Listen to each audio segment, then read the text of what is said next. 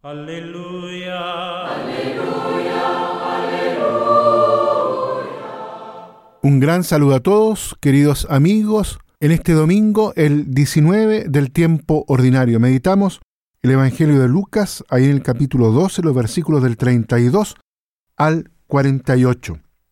Seguimos en la perspectiva de camino. El texto comienza con la fórmula de confianza, no temas pequeño rebaño. Una fórmula que garantiza protección y seguridad con el apelativo cariñoso de pequeño rebaño, para inmediatamente pasar a formular el motivo de la confianza y del cariño.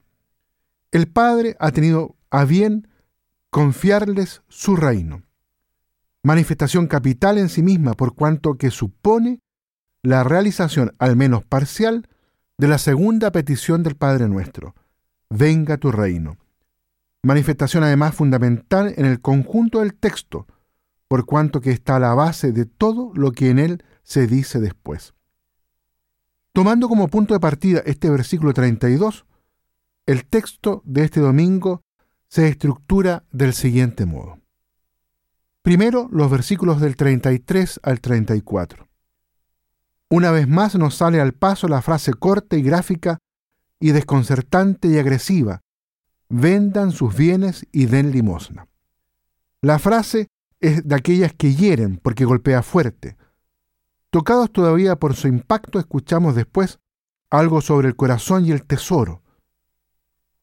Empezamos a relacionar tesoro, dinero, valores, atención, importancia. De repente se nos ilumina el sentido de la frase. El dinero no puede ser el móvil de alguien a quien el Padre le ha confiado su reino. 2. Los versículos del 35 al 40. Las palabras de Jesús siguen resonando gráficas. Tengan ceñida la cintura. En un mundo en el que se llevan túnicas muy holgadas que llegaban hasta los pies, era inevitable ceñirse la cintura con un cinturón para realizar cualquier actividad que supiese esfuerzo o movimiento. Tener ceñida la cintura expresaba disposición, entrega a una tarea. Algo parecido hay que decir de las lámparas, encendidas, indudablemente una metáfora para designar la actitud despierta y consciente, la vigilancia. Siguen a continuación dos situaciones, dos ejemplos de actitud despierta y consciente, de los criados y del dueño de la casa. En ambos casos se pone de relieve la misma exigencia, necesidad de una actitud consciente y abierta al futuro. ¿De qué futuro se trata? Nos dice el versículo 40 y lo formula en términos de venida del Hijo del Hombre. La formulación ahonda en sus raíces en la imaginería apocalíptica judía, una imaginería al servicio de la más bella y la más real de las realidades, el encuentro pleno de los hijos con su Padre. El sentido de los versículos 35 o 40 entonces parece ser claro. Uno a quien el Padre le ha confiado su reino, vive consciente de caminar hacia el encuentro pleno con el Padre. Tercero, los versículos 41 al 48. Pedro interrumpe para saber si lo anterior se refiere solo a ellos o también a todos en general. ¿Ha dicho esta parábola por nosotros o por todos? Por el contexto inmediato, el nosotros no se refiere a los doce, sino a los discípulos, es decir, a todos aquellos a quienes siguen a Jesús. En su respuesta Jesús emplea el mismo procedimiento que constatábamos hace cuatro domingos a propósito del letrado que quería saber quién era su prójimo. Jesús no responde en los mismos términos de la pregunta, sino que los versículos del 42 al 46 comienza contando la historia del posible doble proceder bueno y malo de un administrador. A continuación, en los versículos 47 al 48, centra su atención en el proceder malo y distingue dos nuevas posibilidades, según que ese proceder sea malo, sea consciente o inconsciente. Por último, concluye con la siguiente llamada de atención. Al que mucho se le dio, mucho se le exigirá. Al que mucho se le confía, mucho se le pedirá. Hacia esta llamada de atención va encaminada toda la anterior historia. Esta llamada es lo verdaderamente importante de la respuesta de Jesús.